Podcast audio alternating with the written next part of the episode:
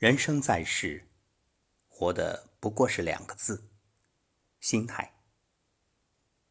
即便一无所有，若有一份好心态，那人生也是积极乐观、快乐、幸福的。反之，若心态不好，拥有再多也不会觉着自己幸福。所以，人活在这个世界上，开心与不开心。其实就在于心态的差异。事情往往有两面，若你只是看到坏的一面，就会变得消极，充满负能量，继而自我否定，觉得生活容不下自己，活着太累，人间不值得。曾经看过一个调查，德国研究人员对七百名百岁老人进行为期三年的跟踪研究，结果发现，决定长寿的。根本因素什么呀？饮食习惯、养生方法这些重要吧，都重要。但是最重要的，恰恰是好心态。广厦千间，夜眠不过七尺；珍馐百味，日食只需三餐。山东省最长寿男性张存和，一百一十五岁，被问到为何长寿？嘴角含笑，淡淡的说：“不争不抢，好人一生平安。”在儿女看来，父亲从来不与人争利，宁可损己，不愿伤人。有一年分家，分给他的房屋啊，既小又在拐角，他一声不吭，对孩子们说：“人生在世，靠人家给的东西发不了财，还是自己挣吧。”不是自己的，绝不强求；是自己的，就好好享受。知足常乐，无疑是心灵良药，能够帮助我们在纷繁复杂的生活中形成良好心态。如果你觉得前面所说的德国研究人员的那个实验参与人数太少，不能以偏概全，那么接下来我们再说一个更广泛的研究报告。这个报告显示啊，长寿的人遗传基因占百分之十五，社会因素占百分之十，医疗条件改善占百分之八，气候条件占百分之七，其余百分之六十则取决于自己。其中排在第一位的秘诀就是心态。西方有句谚语：“不烦恼，不生气，不用血压计。”做人啊，三个一点：糊涂一点，潇洒一点，心胸宽一点。自然可以长寿，所以拥有好心态，生活张弛有度，就会更舒心。人生如行路，背负的越多，走起来越累。只有学会放下，才能轻松前行。一位老人在高速行驶的列车上，不小心将刚买的鞋子掉了一只下去，周围的人倍感惋惜。不料，老人立即将另一只鞋也从窗口扔了下去。这举动更让人大吃一惊。老人解释道：“这只鞋无论多么昂贵，对我来说都没用了。那我扔下去，说不定有谁能捡到这一双鞋子，那对他来说还有用，他还能穿呢。你看，很多时候不要太多的顾虑。当我们遇到了生活中失去的，或者是那些烦恼的事儿，放平心态。”放下期待，转念一想，哎，喜从中来。谁的一生都不会一帆风顺，难免有不如人意的时候。调节心态，坦然面对人生中遭遇的各种挫折磨难，才会过得自信洒脱，对未来自然也会有憧憬。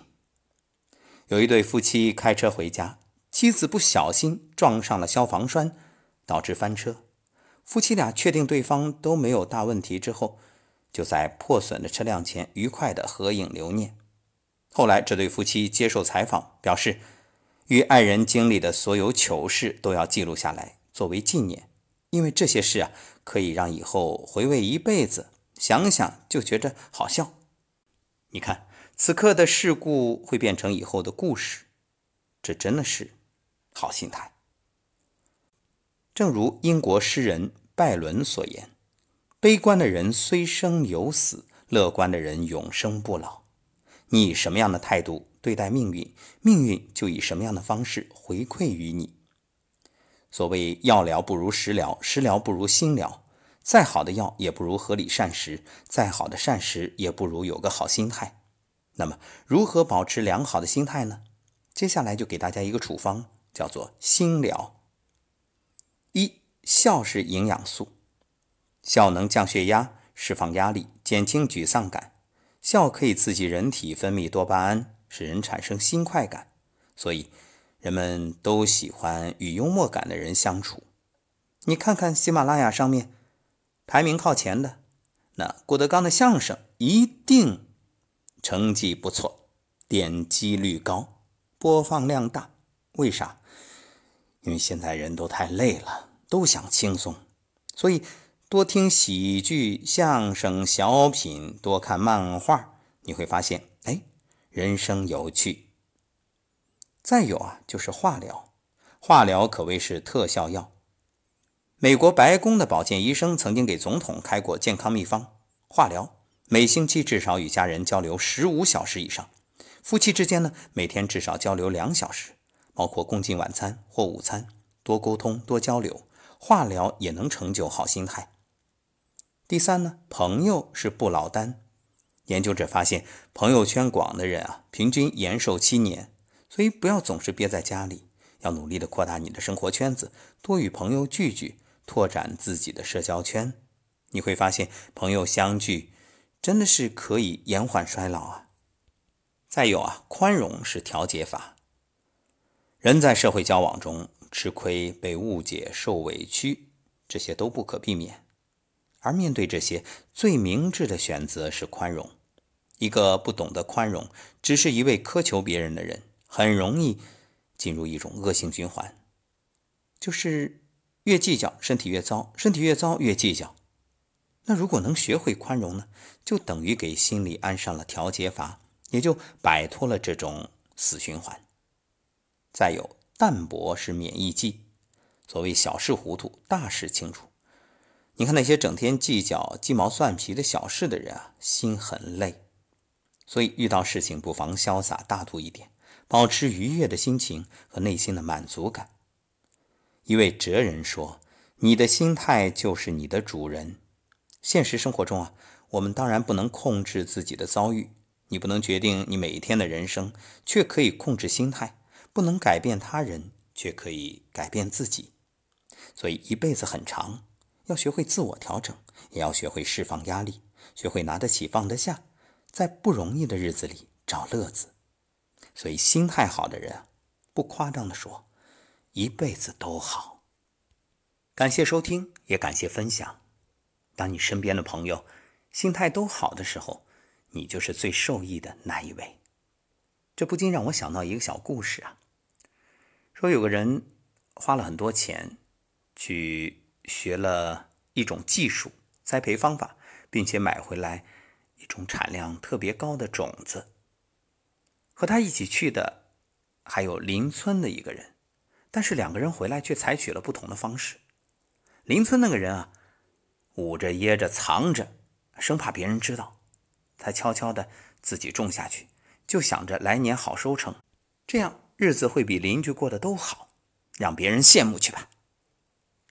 而他呢，也就是我们说的故事的主角，回来之后，却把这些种子分给左邻右舍，并且无偿的教会大家种植的方法。哎，邻村那个人不解其意，甚至笑他傻。就是你自己花钱学的、买的种子，你就这样分给别人，真是，这不是傻是什么呢？可一年两年之后，哎，这呈现出截然不同的景象。邻村那个人啊，开始还好，确实比周围的收成都好啊，长势良好，他很得意。可后来，这庄稼却越长越不如。而这个人呢，把种子分给左邻右舍之后啊，大家长得都很好。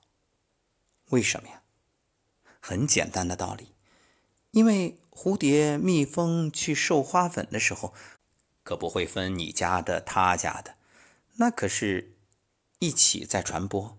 所以，那个邻村的人啊，因为周围的种子质量都不好，那花粉当然也不好，所以这混来混去，最后啊，就把这种优质的种子给拉低了它的能量，而这个人呢，却带动大家，那你好我好大家都好，这其实就是一荣俱荣。所谓的爱出者爱返，福往者福来，越给越有。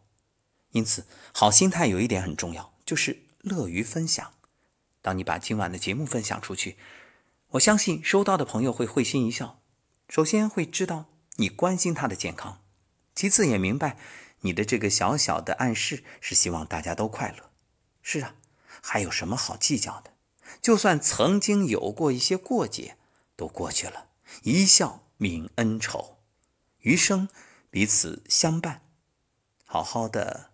享受每一天的时光，这是比什么都重要的事儿。